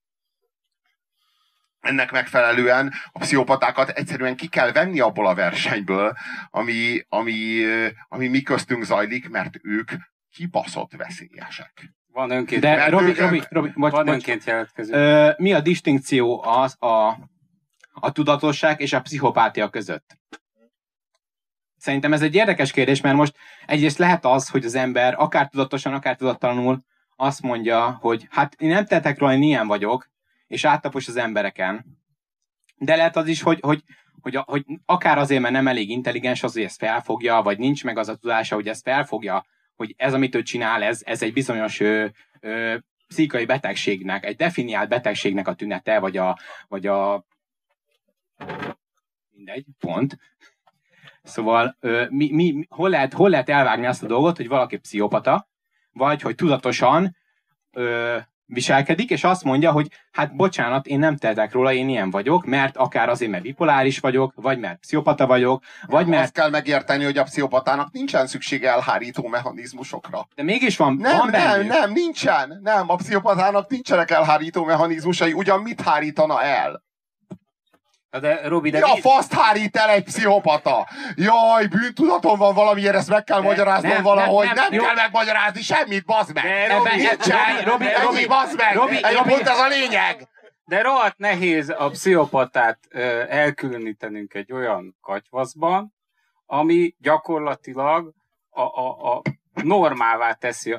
Gyakorlatilag aki reggelire, ebédre, vacsorára bolygót zabál, tehát az átlagfogyasztó, te vagy én, vagy ti. Ez a modern létára kondicionál. A modern létára kondicionál, erről beszélsz. A modern lét nem erre kondicionál. De a modern lét. Hát jó, a modern lét. De a modern léttel jár együtt ez az egész, ez egy csomag. Tehát ez a modern lét az, ami a modern lét az, aminek te a kritikusa vagy, az az, ami erre kondicionál. Ez a corporationnek a klasszikus tézise, hogy nézzük meg az amerikai pszichiátriai társaság leírása alapján, hogy mik a klasszikus ismérvei, láttátok a corporation, nem? Mik a klasszikus ismérvei a pszichopatának, és végigmegy, hogy a nagy cégek, a multik, ugye a corporation, az hogy felel meg pontról pontra ennek a leírásnak. Na de ha ez így van, és itt aki 30-asokat már a multik nevelték. Tehát a 40-eseket még volt valamennyi esély az iskolának, vagy a családnak, de mivel család már nincs, tulajdonképpen iskola sincs, maradtak a mi fő dílereink, a multik, akik szocializálták a 30-asok alatt már mindenkit, egyre fokozódó mértékben. Tehát van azt hiszem már 2 éveseknek is Angliában egy csatorna, amit direkt nekik dedicated 2 éveseknek kidolgoznak reklámokat, meg itt olyan. Ez a pedofilia minősített esete ugyan, de ugye nem elég, soha nem lehet elég, tulajdonképpen már méhen belül pszichopatát kell nevelni, mert az igazi bolygózabáló, az igazi pszichopata, az a multik pszichopátiája által nevelt lény, a fogyasztó. A rendes, adófizető, fogyasztó polgár. Na de akkor ezek után hogyan fogod tudni stigmatizálni a pszichopatát? Ugyanúgy nem tudsz vele mit kezdeni, mint a másik nagy tabuval, a drogdillerrel, akit szintén kriminalizálnak, holott semmi más nem csinál, mint ami a társadalomnak az ideálja. Eladja neked a cuccát, és függővé tesz. Minden cég ezt csinálja veled, nem? Azt stigmatizáljuk, ami a társadalomnak az ideálja. Ez egyébként nem pszichopata, ez skizofrénia. Te folyamatosan a tüneteket korbácsolod. És én is, tehát hogy mondjam, én értem, hogy miről beszélsz, de a mélyén a dolognak mi van? Tehát, már veszélyes volt, amit mondtam, hogyha alárakták a zenét. Úgy látszik, itt az üzenet már túl. Ez már mi alattunk is szólt. Ez már paranoia? Igen, ez a búcsúbuli. Ez a búcsúbuli, ami kátol, és ez most egy búcsúbuli. Semmi. A lényeg, hogy mi ebben a modern létben, ebben így fuldoklunk. Közösen fuldoklunk. Nem, de igen, ez mind a kettő. Hát figyelj, szexuálisan is izgalmas, az állítólag, én nem próbáltam még, de ez a fuldoklás, ez turbó. Az oxigén hiány az abszolút. Hát de fuldoklunk és... Na most ez... Nem, majd folytassuk. Ez folytass, akkor mondja, de te fuldoklasz? Te téged ez fokol? Nem, a Robinak volt egy, talán vagy rádióműsora, vagy hártolkon belül. Hártolkon belül volt, igen. Ami arról szó... Közben azért izgalmas dolgok vannak. Már azt hittem egy különböző, hogy nekem tapsolnak. Ez egy coming in out. Én ahogy elnéztem már in. Igen. Na miről van szó? Most miről dumáltak ezek? A szexről végig. Pont most akartam elkezdeni, hogy a Robinak volt egy olyan beszélgetés egy hártálkon belül, hogy szóba került az, hogy folytogatás. És hogy azt például szeretnék eljön? Ja, bocsánat. Én nem. Ez lett volna egyébként a kérdés, mert én személyesen megrökönyödtem azon, hogy kikérték maguknak a nőnemű kollégák, hogy ezt a férfiak szokták kérni, én nekem ideig... Én egyszer sem kértem, és 3-szor volt kaptam. Viszont egy olyan csajom, aki azt szerette volna, hogy én szadista leszek, és akkor pofozni kellett, meg mit tudom... Ja, ezért kellett a maót, meg is... Nem! A legdurvább szadószerkó ezért! Az önmagam miatt! És a kis könyvet feldugod, érted? Az a legdurvább! A Mao cucc az nem csajok miatt, az narcizmus, hát én önmagamban vagyok szerelmes, bazd meg, hát az más. És milyen jó ízlésem van, persze. Érted? A Mao cucc az nem a csajoknak. Most csajokról beszéltem az előbb, az más. Hagyományos közösülési formák, meg mit tudom én. De mi a problémátok? Már nincs problémánk. Jól van. Amióta Robi kiment az Robi távoztával nincs probléma. És miről beszélt a Robi? Hát miről? A pszichopátiáról természetesen. Én próbáltam diagnosztizálni, hogy ez mi lehet. Ő a híres kardos. Látta valaki őt valaha? Van egy nem híres kardos is? Jelentkezzen, aki nem híres kardos. Régen elvtársak voltunk. Miért? Most már nem? Nem. Most már csak harcostársak vagyunk. Most már csak harcostársak. Te elmész szavazni vasárnap? Micsoda bullshit duma. Nem jut eszembe ugyanis most semmi. Hát marad a vasárnapi népszavazás. Tehát... Miért vasárnap lesz népleszavazás? A népleszavazásra? Jól. Tényleg? Közvéleménykutatás. Népleszavaztatás. Ilyen időkitöltő, tudjátok, ez az ilyen szar, amikor már nem jut a showmenek. Gumizenéhez gumiszöveg. Emeljél föl a kezét az, aki vasárnap elmegy szavazni. Na jó, de nem mondták, hogy mire szavaznak. Az most tök mindegy. Még most mutatta nekem a Puzsér, hogy a hócipő... Bazzak is mondom, van még hócipő? Hát azt hittem évek óta megszűnt az a szatirikus folyóirat, és a hócipő oldalán volt egy ilyen, hogy Fodor Gábor azt mondja, hogy el kell menni szavazni igennel az Orbánék ellen. És ott le van már a címlapon gyalázva, hogy visszatért az Orbánhoz, a régi haverjához, a büdös korrupt geci, hát nem, ez nem így volt leírva, de ez volt a lényege. A számisztikában ez mert igaz? Hogy el kell menni szavazni, mert az igazi szavazás, hogy nem mész el szavazni. De várjál, de ez növeli az esélyét annak, hogy... És hogy akkor tulajdonképpen legyen. Ilyenkor kedvem támadna elmenni szavazni. De várjál, de az igen, az növeli az esélyét, hogy érvényes legyen. Nem? Így van, ezért támadják le a Fodort. Akit utálok, de én az egészet utálom, hát nem tudom, mit csináljak. Érted? Utálom az egészet, de nagyon, és nem tudom, mit csináljak. Elmegyek nem elszavazni, hát Orbán. Pénzért. Ja, de ezt te meg is írtad a 24-en. Mit? Ezt, hogy te... Nem ezt hát írtam ironikus, meg a 24-en. Ironikus, de végül is azt írtam meg, hogy az Orbán Viktor... Az lófasz köze volt a népszavazáshoz. Azt írtam meg, hogy az Orbán Viktor a magyar történelem egyik legnagyobb figurája, mert azáltal, hogy az országot családi vállalkozássá tette, ama régi klánrendszert vezette vissza, ami a 15. században megszűnt. És ezért Mohács elé visszavezette az országot. Eltörölte 500 év szenvedéstörténetét. Mohács elé, tehát most jön Mohács. Eltörölte Trianont, eltörölte a Mohácsi vész Trianont. De most jön a második Mohács. Nem, 2.0. Visszavezette, és akkor még azt is mondtam, hogy akkor a egyik legnagyobb klánból, a hunyadi klánból, származott a bizonyos Hunyadi János, ami megállította a muszlim hódítást, ámen. Tehát egy időre, nagyon rövid időre. Írtam egy ilyen ironikus cikket az Orbánc Viktorról, és akkor erre jönnek a kommentek, hogy Fidesz Bérenc. Na, ennyit a balliberálisok értelmi színvonaláról. Tehát ez a... De mióta volt irónia érzéke az olvasóknak ebben az országban? Te jó mikor, ez, jó mikor? Ez. Na, az iróniához önreflexió kell. Te hol találkoztál önreflexióval Magyarországon? Találkoztam. Hát én magam például önreflexió vagyok. Tudom magamról, hogy én ki vagyok, mi vagyok, önreflexív vagyok. Van belül egy tükör ebbe a szemüvegbe? Igen. Ez így közelről kurva nagyban nézed, így tágul a pupillád a saját látványától. A fasz, ez Terminátor szemüveg, mondom, jönnek le a izék. Kardos, ekkor született, izé, ez volt, így kell vele bánni, lekezelni, ez így a Terminátor szemüveg. Ott sérülékeny. Ja. Most miről szövegeltek ezek? Hát teljesen elszállok, pazd meg. Hát most ennyi volt? Pszichopaták? Még mindig a pszichopatáknál tartunk? Figyelj, amíg a Robi itt volt, addig nem lehetett úgy sevásról beszélni.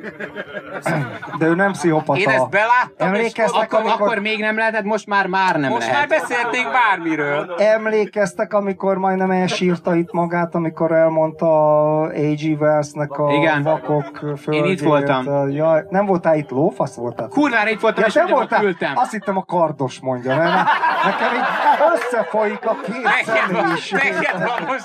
Megkaptad a szerepemet, szarmi. Te itt voltál, És a Robi sírt. Szép lehetett. De a szeme fókuszált volt? A sírás alatt? Kamusírás volt. Kitekintett valaki, hogy én most sírok, és milyen jó fej vagyok? Na, értitek? Ez a pszichopata. Hol a faszomba van már, az meg kéne menni. Ő már rég a szószéken van. Na nem áll. Na. A te helyeden. Bazd meg, megyek megnézni a szószéket, bocs, addig szórakoztassátok egymást. Te egyre több mikrofonod van, ez így súlyos szerepzavar lesz. Én lemaradtam itt, foglaljátok már össze egy röviden, hogy mi volt előtte, mert én most jöttem. Semmi. Én utána jöttem. A pszichopata volt az első komoly téma, ne idegesítsetek. Nem, volt róla szó, előtte a katolicizmusról volt szó. Mert előtte a Robiék az komoly mondták, felvezetés a pszichopátiára. Volt szó a nagy igazságról, az antropomorfikus elvről. Mit csinálsz? Antropomorfikus elv. Hát én nem tudom, hogy mit neveztek antropomorfikus, hogy valaha volt ilyen ember nevű lény a Földön. Még úgy érted, hogy a fogyidroid előtt?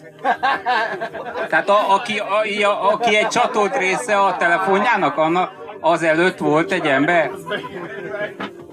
Robi, segíts!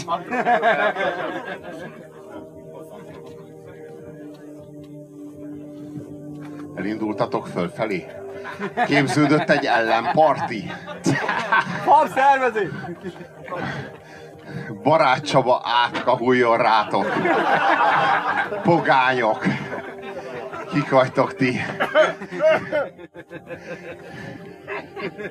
Ez ilyen Új István a király?